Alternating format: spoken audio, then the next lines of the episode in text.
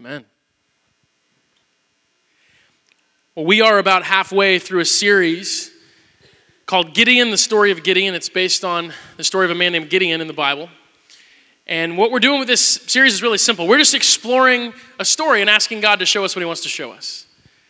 I've said this over the last few weeks, but I want to keep repeating it because I think it's important to remember. The Bible is insanely practical. If you want to find some reading to do that will help you move forward in life in some area, you've got it. It's God's Word. It's not a situation where we have to dig really deep to find something we can take and apply and, and, use in our lives in a practical way. It's the opposite. It's, it's almost overload in terms of, of how many takeaways, how many lessons that we can pull from, from Scripture.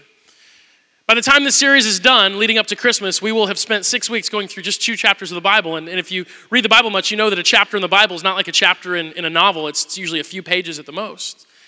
But there's so much for us. And so we've been going through this story of Gideon, just saying, hey, God, open our eyes, show us something that we can use, show us something that we can take away. And if we would each do that personally in our own lives, if we just open up the Bible and do that and have that mentality, God would be faithful and, and He will show us what He wants to show us. I just want to encourage you to do that. That's the approach that we're taking with this story. Now, over the last few weeks, we've kind of focused on some, some nuances in Gideon's story, some little details that you would probably skip over if you were just reading it quickly, some little details that, that get missed but when you look at them, you see these, these really interesting, interesting things that spark all this thought. That's what we've given our attention to. But today, we, we get to the point in his story where we have to focus on the obvious. Because sometimes you have to focus on the obvious, right? Have you ever had a situation in life where, where something was obvious to you but not obvious to other people and it drove you crazy? Yeah, right? Like you hear a noise that no one else hears, and, and you just, you're like, you can't hear anything but that noise. It's all you can hear. And anytime it happens, you're like, you guys not, do you not hear that? How is that not driving you crazy? Like you have situations like that? Or how about this, when, when something is obvious to you and it's, it's maybe something about you, something you don't like, and to you it's obvious and everyone's gonna see it, and you're worried that it's gonna be as obvious to other people as it is to you. So you get all self conscious, right? You know what I'm talking about? This is like when you have something stuck in your teeth or there's a stain on your shirt or something like that, and you're like, everyone's gonna see this, everyone's gonna notice this, and the people around you are like, no, you can't even tell. You can't even tell. I didn't, I didn't even see it till you told me about it. Right? But that's all you can see. I get that way about my pants. I know that's really strange. As it comes out of my mouth, I hear that. I get really, I get really self-conscious about my pants. I don't know why. It's just the way it is. It's like, for example, I have a suit, one suit. One suit, I've been rocking the same suit since I was 22. I'm gonna hold on to that thing till it falls apart. But, but all of a sudden, a few months ago, I got really self conscious about the pants on this suit. And I don't know if I've, I've shrunk or if I just never noticed this before, but, but they're just, they're too long. They're too long. The inseam is, is much too long. Here's a picture of me doing a wedding for Madison and Hannah Tompkins. Shout out to Madison and Hannah. They're awesome people. They're good. I mean, it was a long time coming, so it wasn't, wasn't that exciting. But the, uh, I'm just teasing. But all right, so there's my pants, okay? And if it's not clear to you, I'll make it clear. Here's a little arrow to point to what I'm talking about. Like, they are clearly an inch to make, I'm even gonna go an inch and a half too long. And so they just like bunched up on my shoes. And I, I performed that wedding incredibly self conscious, going, everyone's gonna stare at the legs of my pants and go, does this man not know his own inseam length? I mean, come on, grow up. Get pants that fit. And so as soon as that wedding was done, I went and I had them tailored to, to, to fit. You know, my, I took them to the dry cleaner. I'm like, these pants are too long. Can you help me? And they were like, yes, we can. And now I can wear those pants, I can feel good. The pants I'm wearing right now, I almost feel embarrassed standing in front of you. I really do.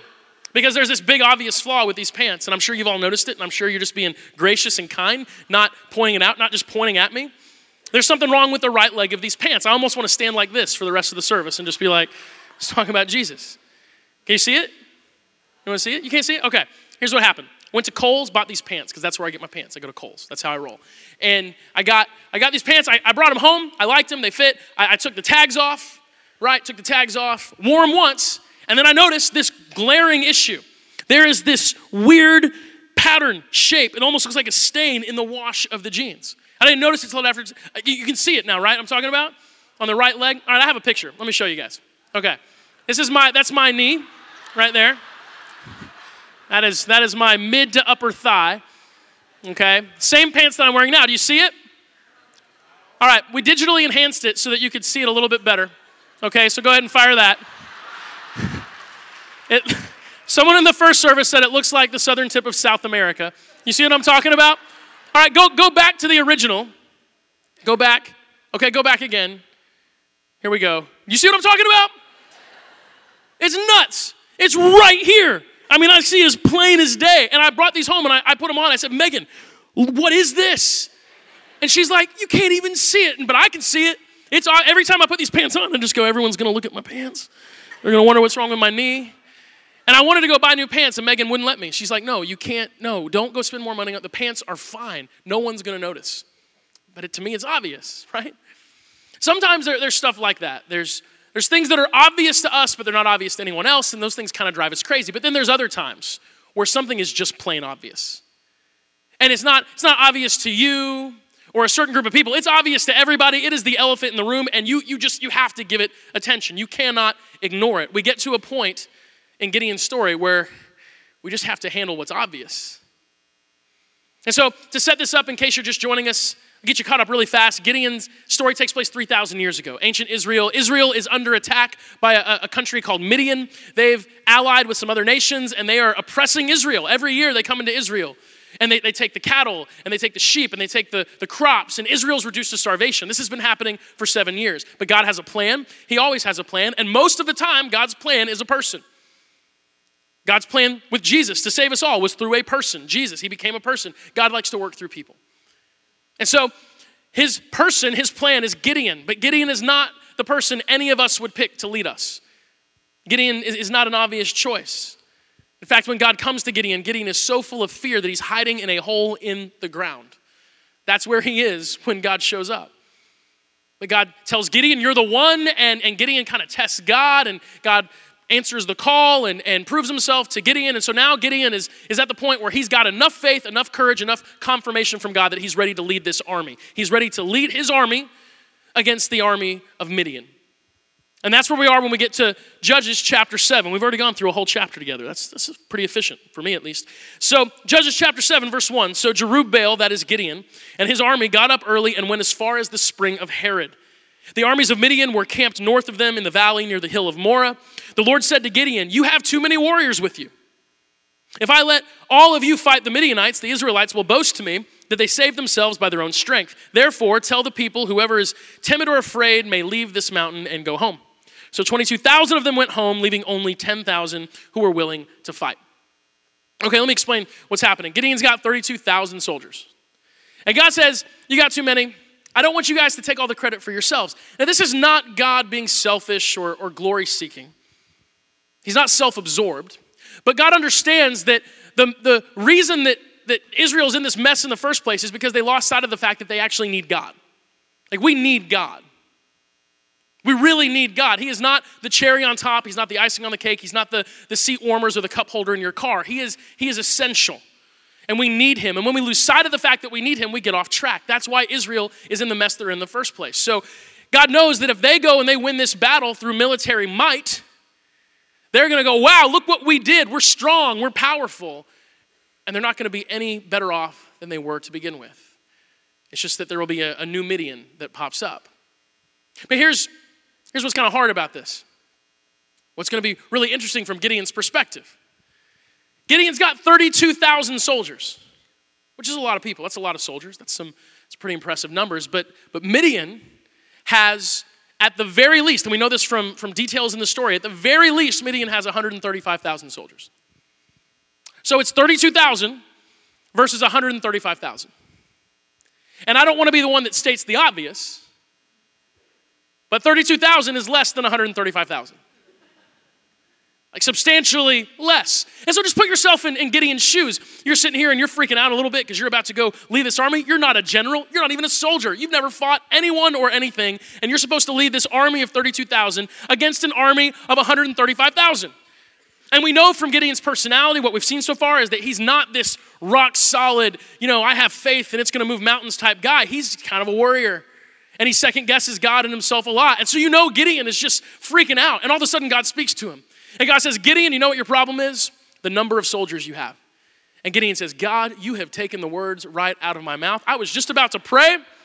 I have some recruiting strategies. I have some ideas for how we can get some more support. And God says, No, no, you've got too many soldiers.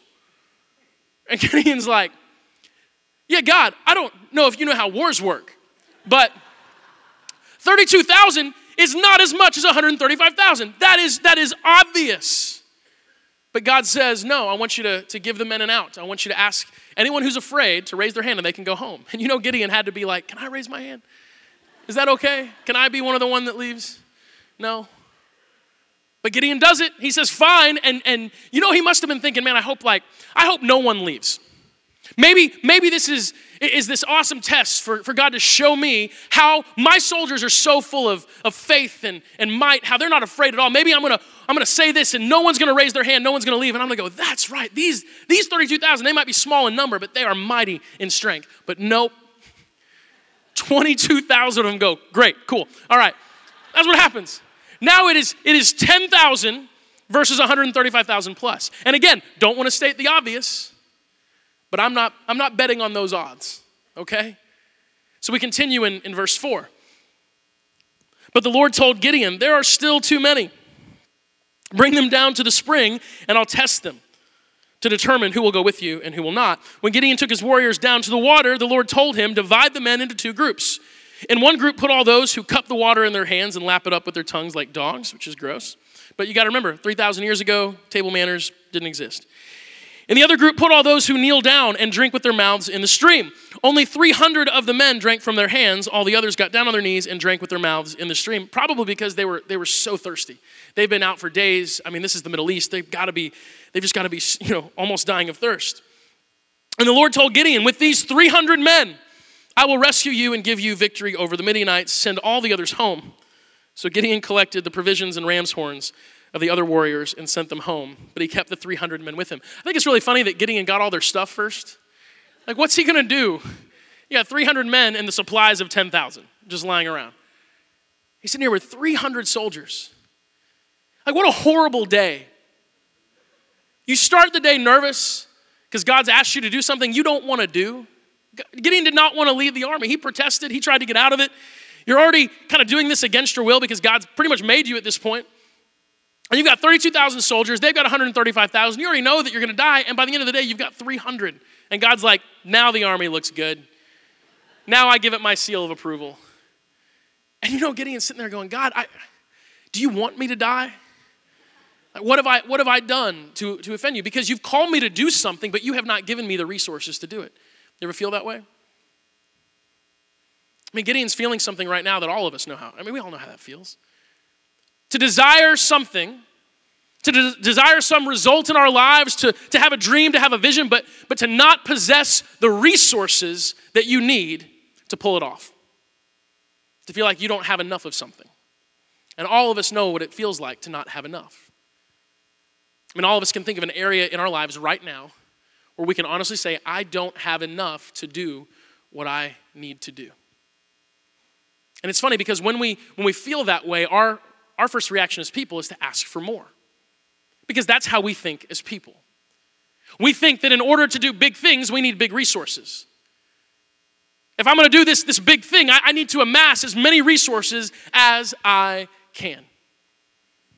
Maybe you're starting a business and you want to be incredibly successful. Well, you need capital, right? And you need a space and you need talent and you need employees and you need all this stuff. And so you try to amass as many resources as you can to accomplish the vision that you have. That's the world we live in. We feel like in order for big things to happen, big resources are necessary. But God is showing Gideon something here. He's showing all of us something here that God does not require much to do something big.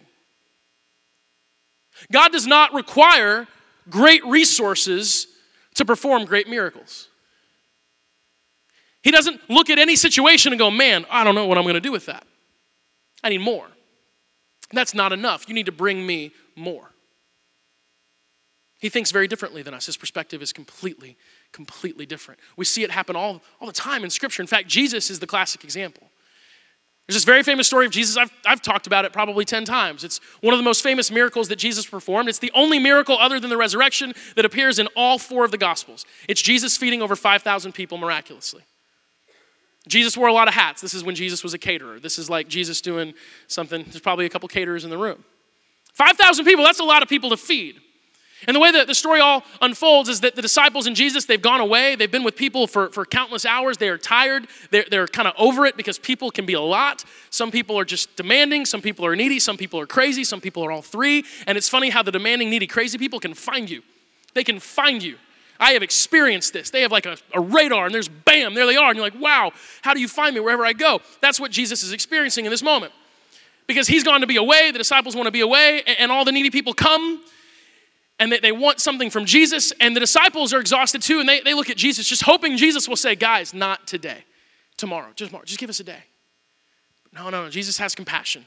And he says, Look, we'll meet your needs. And he starts to pray with people and teach people and minister to people. And the disciples go, I guess we're doing this. And so they start doing it as well. And this happens for hours. This whole day passes.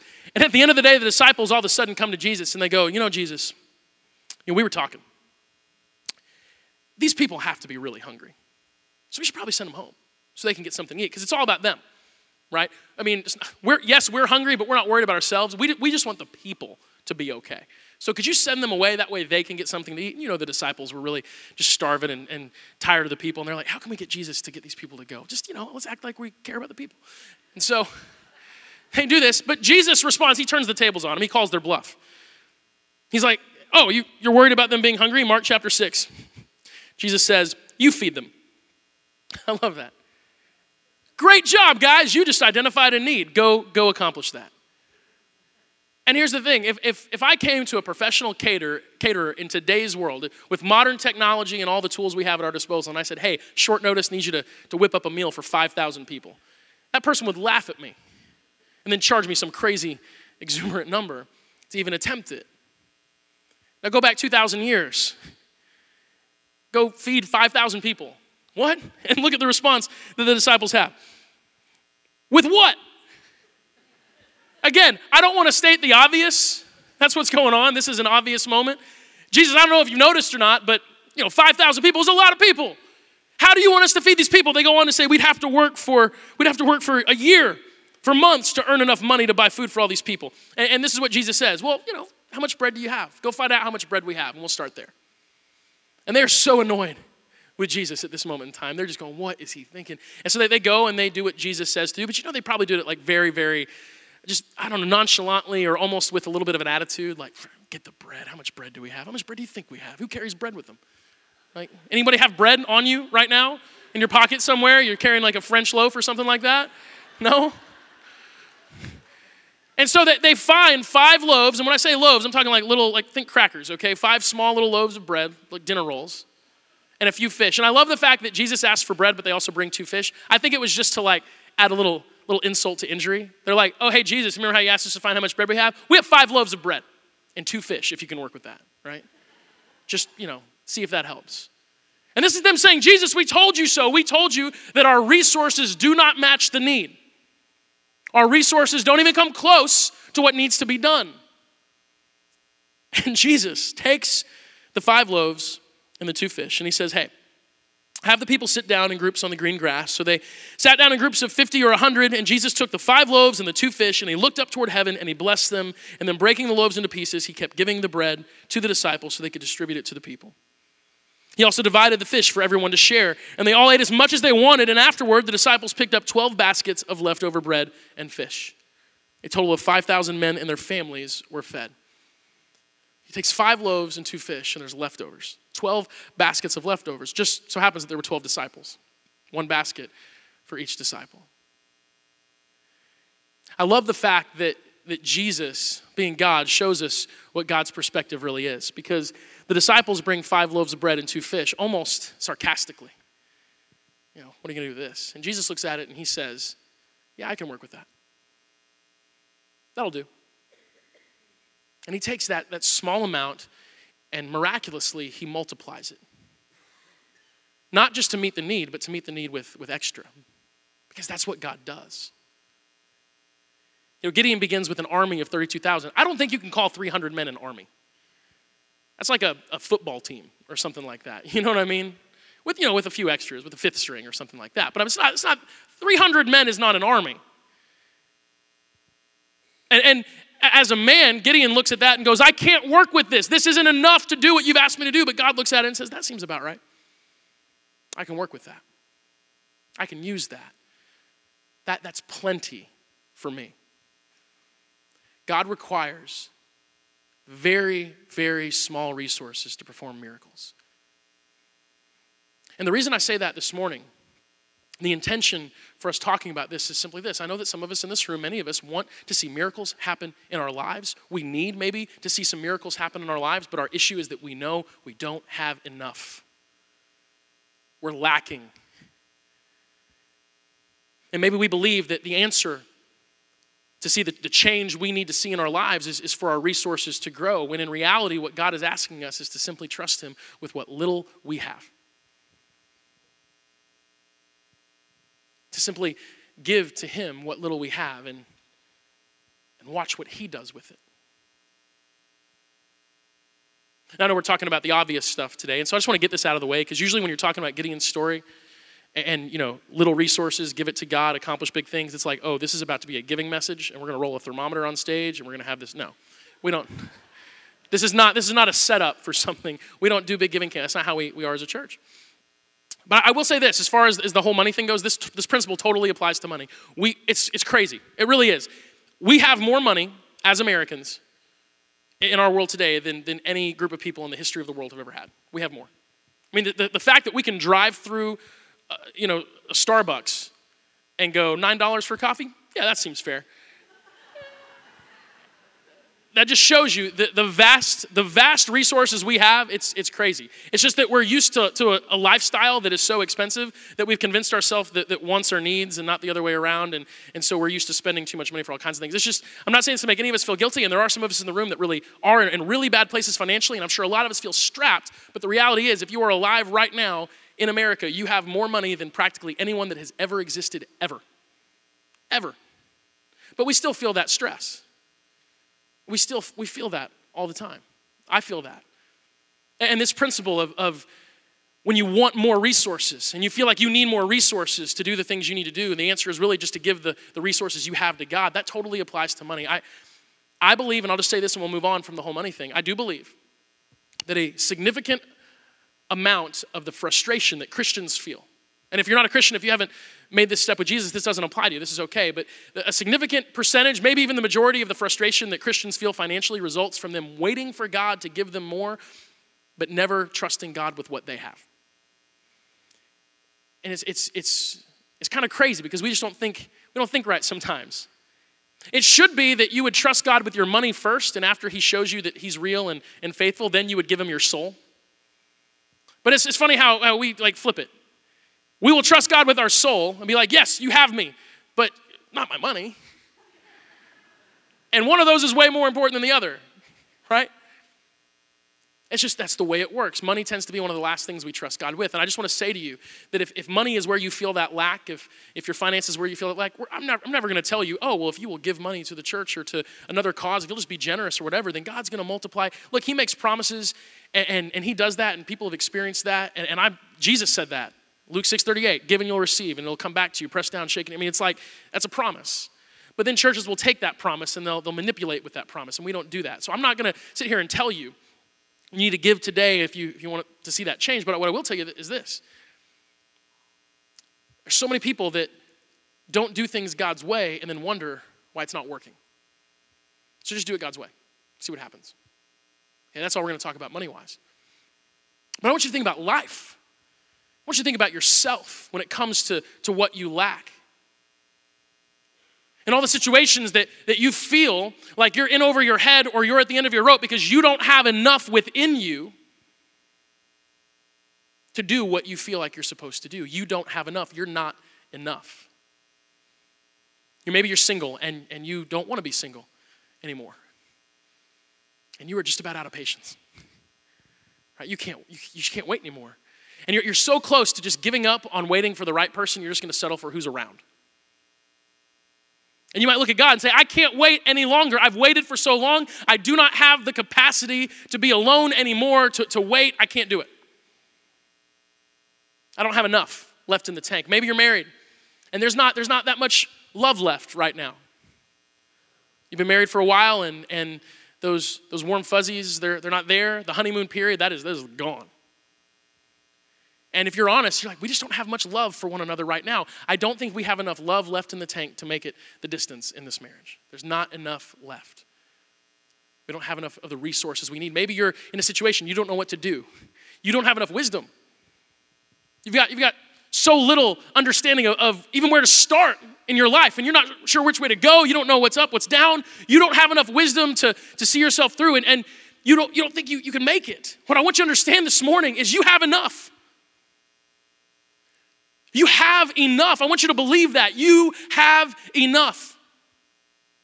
2 Peter 1 3 says that God has given us everything we need for living a godly life through our knowledge of Him who has called us by His own glory and goodness. His divine power has given us everything we need. We don't often feel that way. Rarely do we feel like, I have everything I need through the divine power and knowledge of the Lord Jesus Christ.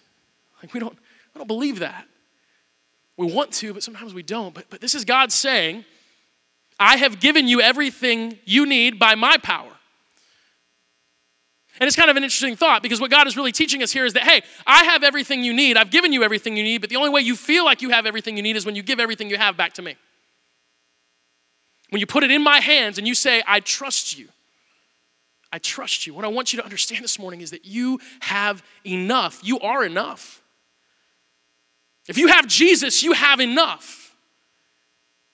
And when you look at those areas of your life and you feel that lack and you feel like, like you're running on fumes, you're running on empty, the answer is not always having more. There's nothing wrong with desiring more. There's nothing wrong with asking for more. In fact, be bold, pray, say, God, fill me up. The Bible tells us that God will give us more.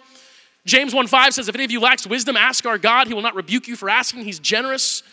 Like God will give us more. But, but what, I'm, what I'm trying to, to help us understand this morning, to help me understand, because I need this, is that so often when my natural thought is, God, I need more, what I've learned is that God is actually telling me, give what little you have to me and see what happens with it. You think you need more, but I don't need more. You think that, that you can't do this without more, but Justin, what I'm telling you is that if you'll just give me what you've got and trust me with it, you will have not just enough, but more than enough. You're gonna have leftovers. Because God is the God who can take an army of 300 and beat 135,000. Spoiler alert, they win. I'm sorry, I didn't, hope you didn't. It's a 3,000 year old story. You've had plenty of time. So, like, this is God. He takes, he takes 300, defeats 135,000. No big deal. This is God. Five loaves of bread, two fish. Sure, we can handle 5,000. He's the same God in our lives today. And he can take that, that small amount of love that you have left, that small amount of grace, that small amount of forgiveness, that small amount of patience, that small amount of hope, that small amount of faith. And if you will give him a, a drop of what you have left, he will turn it into a river and it will overflow in your life because that is what God does. That's who he is.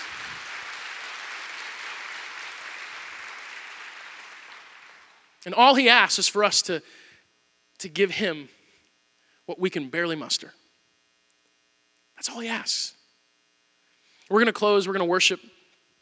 That's how we, we do.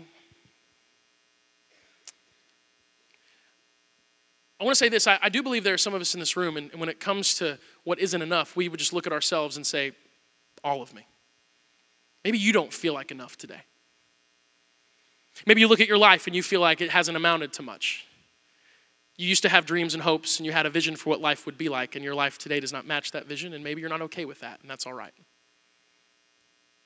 But you need to understand that God looks at you, and He sees enough. And you might evaluate yourself, and you might see five loaves and two fish. And God looks at you, and He sees exactly what He needs to perform a miracle. He looks at you, and He says, That'll do. That's exactly what I've been waiting for. And if you're here this morning and you've never given yourself to Him, I don't mean believed in Him, I mean given yourself to Him. Where you've ever looked at Him and said, God, I'm yours. I don't know why you'd want this. I haven't been able to figure out how to get much done with this. If you would, if you would just surrender your heart to Him this morning and give Him what you've got, He'll multiply it. And you'll be more than you believe you ever could be. Because when you hand a little to God, it becomes a lot. It's just what, it's just what happens. You can trust Him, He loves you. He's a big God, and He doesn't need big resources to do big things. Just give Him what you've got and see what He does. Let's pray together. Jesus, thank you so much for coming to this earth and, and, and showing us that you do not require big resources to do big things. That you don't need much to accomplish miracles in this world, Lord. All you need is for us to give you whatever we've got left, whatever, whatever we can muster, whatever's, whatever's barely hanging on. You can take fumes, Lord, and you can and you can start a fire. Jesus, we need you. We need you to do what we cannot do. And Lord, there are many of us in this room, and, and, and we are struggling right now because we just don't have what we need. We can't muster enough to accomplish the things we need to accomplish. We can't fix it. We can't heal it. We can't understand it. We can't change it. But you can do all of those things, Lord. And all you ask is for us to give you whatever we've got left. And so, as a church, we want to be those people. We want to be the people that say, God, it's yours. My, my heart, it's yours. My thoughts, they're yours. They're not always pure, they're not always good, but they're yours. God, my, my time is yours. My talent, it's yours. My money, it's yours. My, my family belongs to you, Lord. My life, my dreams, my hopes, my, my, my career, everything, God, I put it all in your hands, and I'm asking you, God, to multiply it. I'm asking you, God, to do with it what I can't. If we will do that, God, I believe that you'll be faithful. We believe that you'll be faithful, that you'll show up, and that you'll do what only you can do. And we're desperate for that, Lord. We love you, and we ask all this in your name. Amen.